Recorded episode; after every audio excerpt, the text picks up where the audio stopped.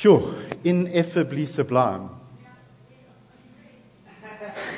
but I mean, we don't use language like that these days, do we? Ineffably sublime. When I sing a song like that, I just think, how can you not respond? How can you not, just the richness of the language to describe that? How amazing that is. That's so awesome. Thank you. Sure. Um, yeah, I, am standing here this morning, and, and sometimes when you come to preach the word, you're in a bit of turmoil.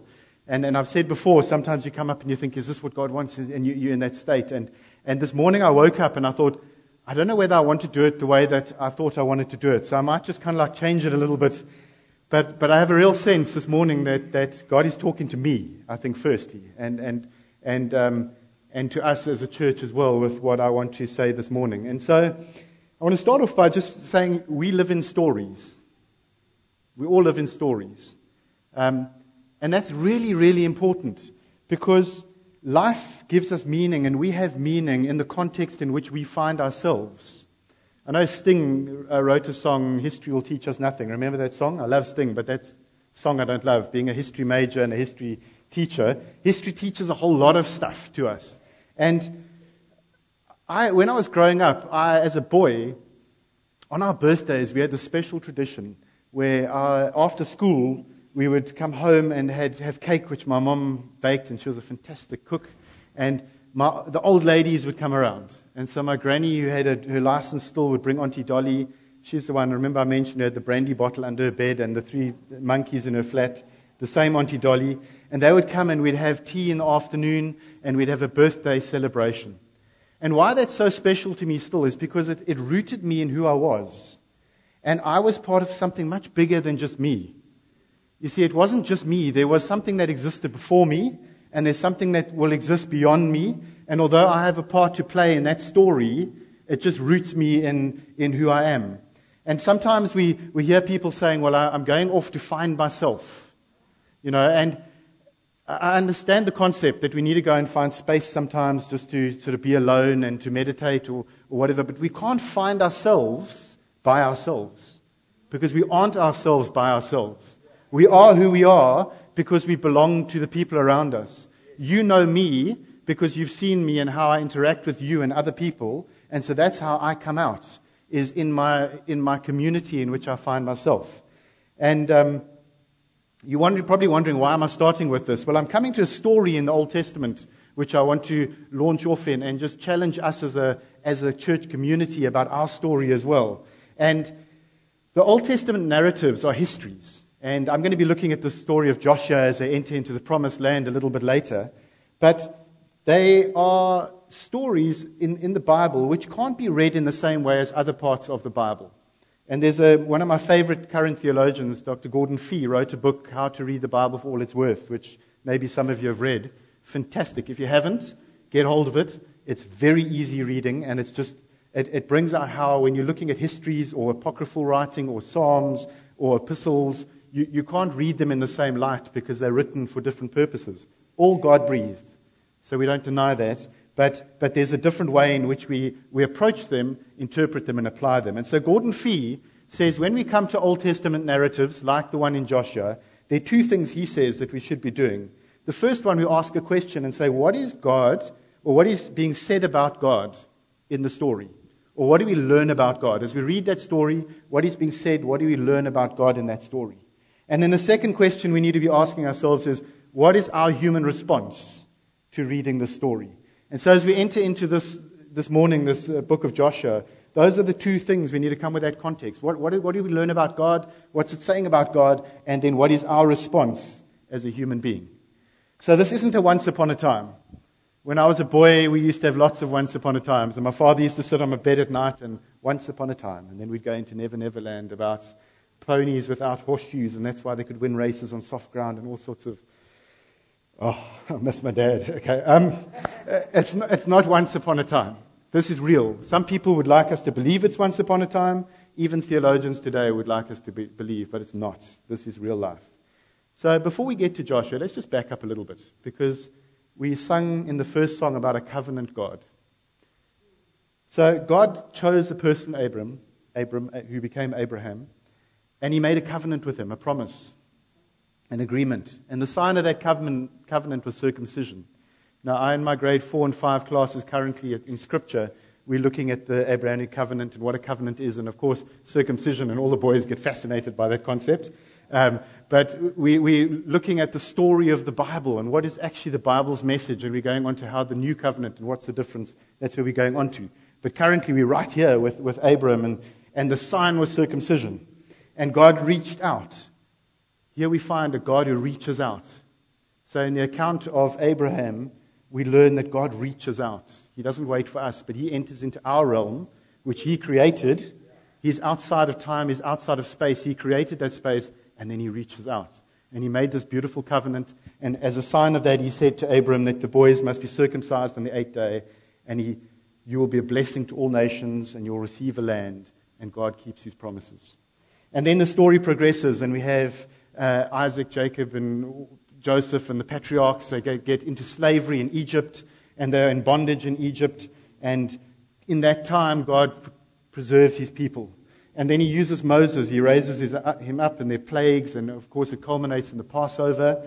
Um, and then the miraculous crossing of the Red Sea, where God shows his power and he separates the sea for them and says, Come on, I'm looking after you because you are my covenant people.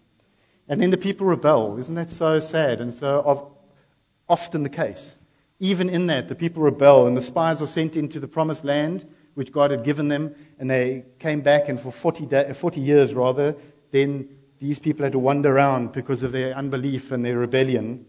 And then we find out that Moses is not going to lead the people into, or the Israelites into the promised land, but rather Joshua is going to do that. And even in that time, God provided for them manna.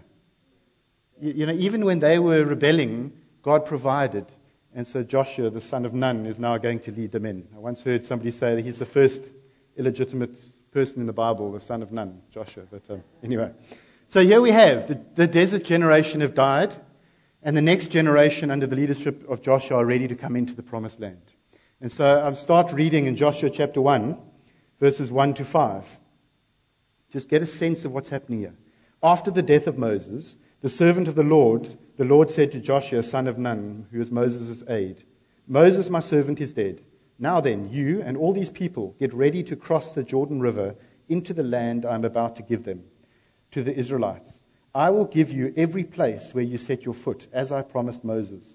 Your territory will extend from the desert to Lebanon and from the great river, the Euphrates, all the Hittite country, to the Mediterranean Sea in the west. No one will be able to stand against you all the days of your life. As I was with Moses, so I will be with you. I will never leave you nor forsake you. No one will be able to stand up against you. Isn't that amazing? You can taste the victory. These people are there, and before they've crossed over, God has already said, this covenant keeping God who's protected them through supplying manna and, and, and, has said to them, This is your land, nobody will stand up against you. Then Joshua chapter 2 and 24, I'll just jump ahead a little bit as I paint this picture. says, They said to Joshua, The Lord has surely given the whole land into our hands. All the people are melting in fear because of us. Melting in fear. Yeah. Hey? these people are now, they, they're cocksure, they're confident, they're there going, hey, these people are melting in fear. Surely God has given us this land. They're ready to go. We jump to Joshua chapter 4, 12 and 13. And it says the following The men of Reuben, Gad, and the half tribe of Manasseh crossed over ready for battle. Notice, ready for battle. They were armed. In front of the Israelites, as Moses had directed them. About 40,000 armed for battle crossed over before the Lord to the plains of Jericho for war. There's a sense here of 40,000 people armed. These are young men. These are people who know that this isn't their inheritance. These are people who God has said, I'm going to give it to you. The people that they were entering into, they were, they were melting in fear. They were armed. They were ready to move. Here they came. Joshua 4, 19 to 24. We carry on there. On the tenth day of the first month, the people went up from the Jordan and camped at Gilgal on the eastern border of Jericho. And Joshua set up at Gilgal the twelve stones they had taken out of the Jordan. He said to the Israelites, In the future, when your descendants ask their parents, What do these st- stones mean? Tell them, Israel crossed the Jordan on dry ground. For the Lord your God dried up the Jordan before you until you had crossed over. The Lord your God did to the Jordan what he had done to the Red Sea when he dried it up before us until we crossed over. He did this so that all the peoples of the earth might know that the hand of the Lord is powerful, and so that you might always fear the Lord your God. Notice the passing on of the baton. Do this so that when your children come to you and ask you, Why did we do this? you give them this response. There's a story here. There's something bigger. There's a history which teaches us something. Sorry, Sting. That this history is teaching these children that actually the God who separated the Red Sea, separated the Jordan, there's a second chance being given to these people. Here's something else we're learning about God a God of second chances. He opens the Jordan, and He did this for you. Doesn't say go to the, your pastor or your Sunday school teacher or go to somebody else. It says go to your parents. And let's not miss that. Parents. There's a, a baton to be handed over, there's a story to be told to our children. And as I read this, I ask myself, what does it say about our spiritual journey, about our spiritual story? Are we living in a bigger story? Sareptans, are we living in a bigger story here in our family, in our church, in our community? Just like this Israelite community could speak about the things of the past, there was a sense of a bigness of a story. And so I ask myself that what story do we live in? Um, John Piper wrote a book, Future Grace, which I read quite a long time ago, but, but the basis of that book is saying we can trust in future grace because of past and present graces. And that's the sense of these stories of saying we can trust in future graces because of what God has done, this covenant keeping God. So in Joshua chapter 5 and verse 1, it says the following Now, when all the Amorite kings west of the Jordan and all the Canaanite kings along the coast heard how the Lord had dried up the Jordan before the Israelites until they had crossed over, their hearts melted in fear, and they no longer had the courage to face the Israelites. Wow, the battle is theirs. They have crossed over. They are now in enemy territory. About two million soldiers and civilians, or those 40,000 armed, ready to go. They had entered the land. They had now had a beachhead. Now, in military terms, a beachhead is a place from which you can work. You, you're in enemy territory. Once you've invaded, you land, you park there, you secure that place, and out of that you move. It's, it's a place which is very insecure, though, because you're completely surrounded by the enemy still. So you need to make sure that you, you use this to its best, um, you know, for, for the benefit of where you're at. Any military commander now in this place would have been licking his chops. I'm sure um, Joshua would have been sitting here thinking, okay, we're in the land, got a beachhead. These oaks are all busy. Their hearts are melting. They're fearful. We're ready to go. Bristling. All these young men, they want to take over. Now's the time to strike. When Nazi Germany invaded Poland in World War II, they went in there with such force and momentum that they just rolled people over. It was known as Blitzkrieg or, or lightning war, literally. And, and with their strength, they just, people backed off and they rolled over them. Here is the time for Blitzkrieg right now. I look in there again and I think to myself, as a church, what's, what's our beachhead? You know, we're in enemy territory. We're surrounded by the world. We know that. We've been told that. But we're not of the world. And we're the church, God's bride, sitting here. And, and I ask myself, so here we are. We, we are, have a beachhead ready to invade the enemy kingdom. What does that mean to us? What is that? Where, where are we invading? How, how must we move forward? But God had other plans. Listen to this. Verse 2 to 8 as we carry on. It says, At that time, the Lord said to Joshua, Make flint knives and circumcise the Israelites again. So Joshua made flint knives and circumcised the Israelites at Gibeath Haaraloth. Now, this is why he did so. All those who came out of Egypt, all the men of military age, died in the wilderness on the way after leaving Egypt.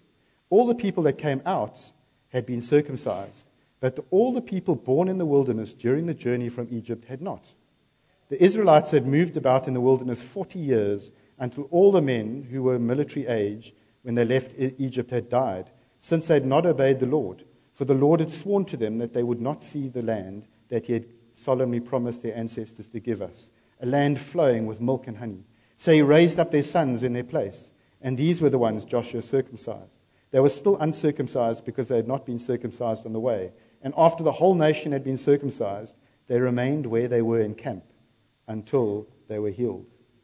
No! No! That's not the way you invade a country. You don't do that. I, I once heard a talk by Graham Cooke. In fact, Norman, you might have, it was at the time when we were at Stellenberg Chapel together way back, and, and he spoke a little bit about this, and he, he painted a, a picture that went something like this. You know, they just arrived in the land, and all these young people ready to, to take their possession, and uh, let's call him Reuben and Rachel, his new wife. They, they pitch their tent, and they're ready to go. And Joshua calls them to a men's meeting. Tonight, men's meeting. And There's excitement. You know how it is. Yeah, we're going to do this. We're going to find tactic. We're going to get ready. And, and, and Rachel say, says to Reuben, Well, I tell you what, you go off and I'll make a nice little romantic supper so that when you get back, we can have some candles and we can, we can enjoy this. So Reuben heads off and there's a big tent pitched up there. And you can see all the men and they're obviously carrying their weapons because they're surrounded by the enemy. And off they go to this tent. And uh, there's, there's a lot of testosterone and energy and they're all standing. And uh, Rachel puts the microwave, opens the chicken in the microwave, and she, she sets the, the, the, table, and she thinks, oh, this is wonderful. And the men are waiting. And then Joshua stands up, and there's this silence that descends.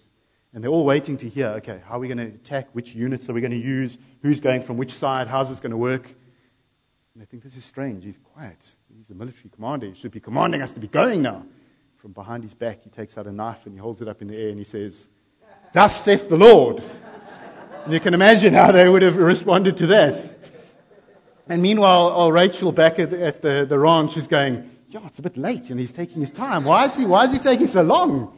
And thinking, you know, these men, I mean, honestly, we at home preparing stuff for them, they're out having a, a, a time with God in the tent, honestly. And then she keeps getting a bit irritated. And eventually she looks out, oh, yeah, they start coming. Something funny. Why are they walking like that? You know, what's going on? um, just picture it from, from a place of we're going to hit them, we're going to, whoopsie, we're incapacitated. You don't incapacitate an army, especially not in that manner, before you enter into the promised land. So, in, in the words of Dr. Gordon Fee, what does this teach us about God? God doesn't work like us. God's ways are far higher than our ways. And God's plans are not rushed. God's got time. He knows the right time. He knows when it is the right time. And He's going to do it in His way, not in our way. And we learn here that in the physical viewpoint, the Israelites saw it as a time to go and attack, as we would. But God looked in and He saw a spiritual reality in the camp. He looked at it with a different viewpoint and He saw some unfinished business that needed to be done in the camp. Because as we learned, the people who came out and as they wandered in the, in the wilderness, they weren't being circumcised as a sign of the covenant. They obviously didn't do the Passover because one of the prerequisites of, of doing the Passover was circumcision. And so we had a bunch of people here who were not ready to do God's purposes. And so God led them through three things. He, firstly, renewed the circumcision. Secondly, they then celebrated the Passover after that. God, in doing that, said, I've made a covenant with you. I've protected you. Are you in or are you out? Because before we move in here, I need to know whether you're in. You know, I probably would have gone, hey guys, this is it. We've got the momentum. Let's do this thing. We nail it. Once we've destroyed Jericho and everything else and we've got the land and we're no longer in a beachhead, but we control it. Okay, let's consolidate after that. Okay, anybody need to be circumcised? No, no, no, no. God says, before that, are you in or are you out? So they, they renewed the circumcision. They celebrated the Passover. And then there was an amazing thing that it says that they appropriated the land's produce. At that point, it stopped. The manna stopped. And the next day, they ate of the land. Isn't that beautiful? When they were brought into the land, renewed the covenant through circumcision, celebrated the Passover, that story and, and, and God's goodness, and the next day they fed off the land and the manna had stopped. God is calling them to be holy. God is calling them to Himself. He was calling them to be consecrated before any conquest could be happening as they moved out. But he was, we know also from Deuteronomy that there's a circumcision of the heart that's needed. We don't live in this time. We live in a, in a far greater time. So although we're not called to circumcision, thank you, Jesus, um, we are called to circumcised hearts, to enter into the covenant by our hearts being open to God. And what God was saying at Gilgal was this Before I fight your battles for you, you must have this mark of the covenant on your flesh and be committed to the covenant. Before I fight for you, you need to be in the right place. And then they celebrated the Passover. And I know we have a Passover supper here at times. And as a family, we found a fantastic book which was very child friendly and it led you through the Passover meal. And we used to do that each year as a family. And just if you're looking even at the richness of that, the yeast being removed, which is the New Testament symbol of, of sin, out of the house beforehand, then sounding the shofar um, uh, is a call to worship. And then the woman or the, the, the mother would light the candle, symbolizing that the, through a woman, the light of the world came, came into the world. And then it's followed by the first cup, which was the, the cup of sanctification or the Kiddush. After that, washing of hands. James 4, verse 8 says, Wash your hands, you sinners, purify your hearts. And it's a time of coming to God and washing hands. As a family, we used to also wash feet at the same time. And then there was parsley and salt water representing the tears in Egypt, breaking of the, the, the matzah or the yachatz. And this part, I, I loved this one. Loved it because living outside and past the Passover, the Jewish people doing this have no idea what they're doing. Where the, the yachatz means unity, three matzahs. Three matzahs. Notice what we've just been hearing about uh, earlier this year about the, the, the dance of the Trinity. Three. And then the middle one is taken and broken, and it's wrapped up, uh, and, and it's hidden away somewhere, and that's called the afikomen, which means he comes. Can you imagine a Jewish person finding their Savior and realizing He's come already. But part of that celebration, and then we hid it away, and then there's questions. Again, the youngest child would ask questions. Notice the story, the baton being passed. The questions about why do we do this? What's this about? Passing on that. Um, and then the talk about the plagues, and then the shank bone, which is a symbol of the Passover lamb.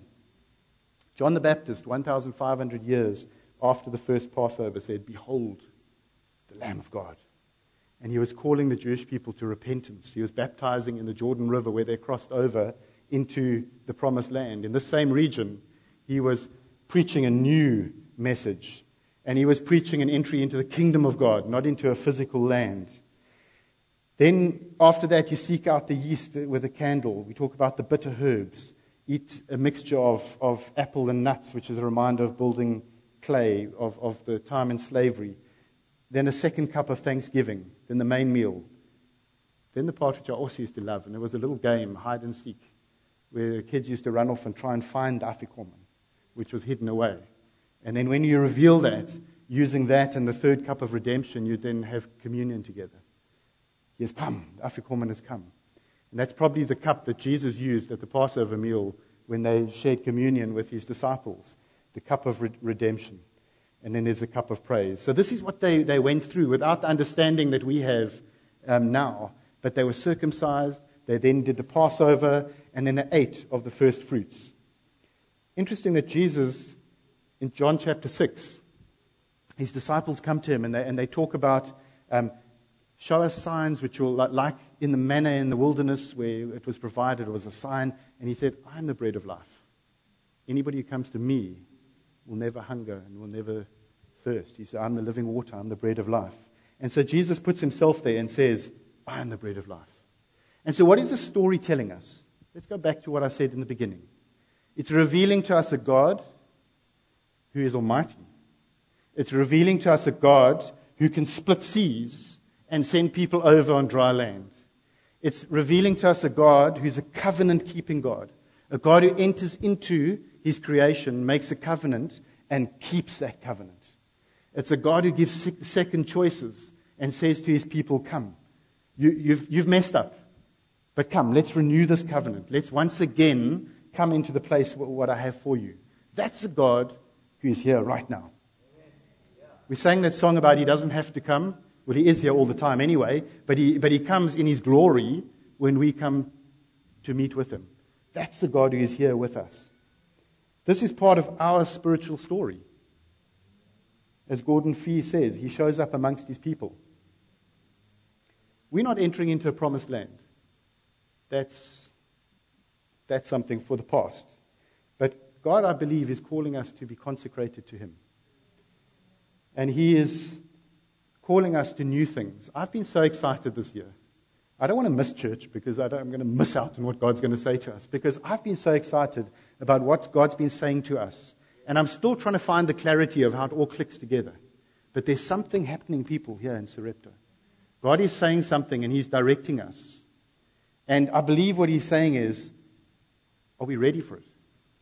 Are we in the right spiritual place? Have we consecrated ourselves? We could, we, everything could open. We could have the finances ready. We could have the property ready. We could be, or whatever He's called us to. We could move in, and it could be the wrong timing. And to step back and say, what is He calling us? It's not about doing stuff, it's about being. Who are we? He's calling us to be something. When it was before our boys were born, so that was 20, our oldest son turned 20 last weekend. So it was, in fact, it was 20 years ago, and I remember why. Sandy and I were part of a church, Jubilee Community Church in Cape Town at the time. And at that time, there was that whole, um, the abortion debate, and it was being signed into law and all the rest. And as a church, we decided that we would set up a, a, a, um, a pregnancy center for people who um, needed help, testing, counseling, practical help as well of you know, nappies, um, temporary accommodation if they needed it, for mothers who, who needed an alternative to um, the abortion that was busy coming in. And I remember at that time, God telling uh, the group of people, stop and pray. And, and we felt a little irritated because we wanted to go ahead with it. And for a couple of months, we had prayer meetings where we just just stopped and prayed and prayed and laid the foundation. And I remember it because Sandy went into labor with Joshua. remember that? It was a Monday night and we're in the prayer meeting and then suddenly and we realized it was happening. So, but the point being here was there was something being launched and God told us, step back, stop, pray this thing in first, make sure that we're in the right time. Colossians chapter 2, verse 9 to 11 says the following For in Christ, all the fullness of the deity lives in bodily form. And in Christ, you have been brought to fullness. Listen to that. In Christ, you, that's us. We have been brought to fullness. He is the head over every power and authority. In him, you were also circumcised with a circumcision not performed by human hands. Your sinful nature was put off when you were circumcised by Christ, having been buried with him in baptism in which you were also raised with him through your faith in the working of God who raised him from the dead. What an amazing picture that is. That is just so awesome. Do we realize that? And this is my challenge to myself. Am I living in this space? If I, if I understood that concept, I've been circumcised in a different type of circumcision. I'm part of this covenant which God has made. Am I eating from the bread of life, Jesus Himself? Not from pieces of matzahs, but from the bread of life. Are we actually eating from the bread of life? Are our hearts circumcised? We've been baptized as a sign of the new covenant, eating the fruits of the kingdom. Those would be the fruits of the Spirit love, joy, peace, kindness, goodness, etc. Eating of those. But here's the other thing, and I bring it back to where I started. This is not just about me and God. This is not just an individual thing. Sometimes I've heard people saying something like this If you were the only person on the whole earth, Jesus still would have come and died for you. Now, I'm sure God's love is strong, and that's true. But if that's our total understanding of it, I think we have an anemic understanding of God's love. Because God died for the church, God came for his bride. And that's entering in to that church is one by one through faith in Christ. We, we, not, we don't get salvation through the church. We get salvation through faith and repentance in Jesus Christ. So in that sense, that covenant is a, is a one by one. But, that's, but God didn't just die for me. He died for us. And He died for His church all around the world. And that's just such an amazing thing to, to think about. And what does that mean for us? Then surely we need to be, as a body here, as Sarepta, where we find ourselves, we need to be looking and going, God, if you've died for us, how do we express that for your glory? If, if we wake up on a Sunday and go, mm, you know, I could listen to this on a podcast, maybe I can, I'll rather go at the beach, then we've missed it. So if you're listening to this message on a podcast next week, come to church. come to church. Be here. We have to be here because we have entered into God's promises for us. We as a group, God has placed us in this darkness as a beachhead for Him. And He is saying to us, there's stuff for you to do, but first you've got to be. And are we being? I'm getting excited, as you can see, but I, it's just such a strong sense that, that I have of, of, of that we don't understand that. And I remember the time when I wasn't part of the church. Man, I don't want to go back there. Do you remember that time? And I remember the time when I became part of the church. And when there was crisis in my family at that time, and when I was being delivered from a drug um, habit, people came around. Strangers arrived at the door, knocked on the door for a week, bringing meals. They'd never met us. Knock, knock. Hello, Mrs. Carroll. I'm so and so. Part of the church where Brendan has just become part of. Here's a meal. Where eventually we had to go to the church and say, Stop, please. It's wonderful. Just that love. Just being part of a, uh, of, of a, a group together. You know, we're living in times where I think our kind of therapeutic self concern sometimes overshadows our knowing of God. And yeah, God loves us and He's so concerned for us, each one of us individually. I think we're living in a time where our spirituality, the sense of, of yeah, spirituality in all its forms, displaces theology on which it's built. I think we're also living in a time where we end time escapism, and you have people now having to replot their their plans for the end times, even. Sort of crowds out our day to day discipleship. Yes, we know where we're going, but actually, day to day, today, and every day, we need to live as if this is the day, rather than looking at how this thing's going to end up. I look at the church today, and I sometimes think that the church's marketing departments triumphs over their mission. Just my perception of it. You know, we have references to opinion polls which outweigh our reliance on biblical exposition. We're so, we're so worried about, about what people think and democracy and how they, instead of coming back to going, what does God think about this? And what has God, God got for us? There's so much talk about reinventing the church and the seeker friendly church and the this and the that. And that's been replaced, or it's replacing prayer for revival. And I think God is calling us to a space of saying, Are you in or you're out? If you're in, be in, i.e., be present, be part of. Seek me. Seek being in a place where you're spiritually connected to me. Let us pray for a revival. Let's not worry about how we look. Let's worry about how we are and who we are. And we're entering into a time where God is calling us to do business with Him spiritually to be consecrated to Him before He leads us into conquest. So that's in my heart this morning. And I feel we need to respond to that this morning as well as a, as a church. And so I'm going to ask if the worship band can come up and, and we're going to go into a time of worship as a response to this. God is calling us. God is calling us, Sarepta. God has got stuff for us. And I'm the first to put up my hand to say when, when crisis hits, I try and think of every strategy possible. Admit. And God's saying, no, no, no, no, no, no. When you're surrounded by your enemy, be circumcised. Even if it's the wrong thing. Come to me.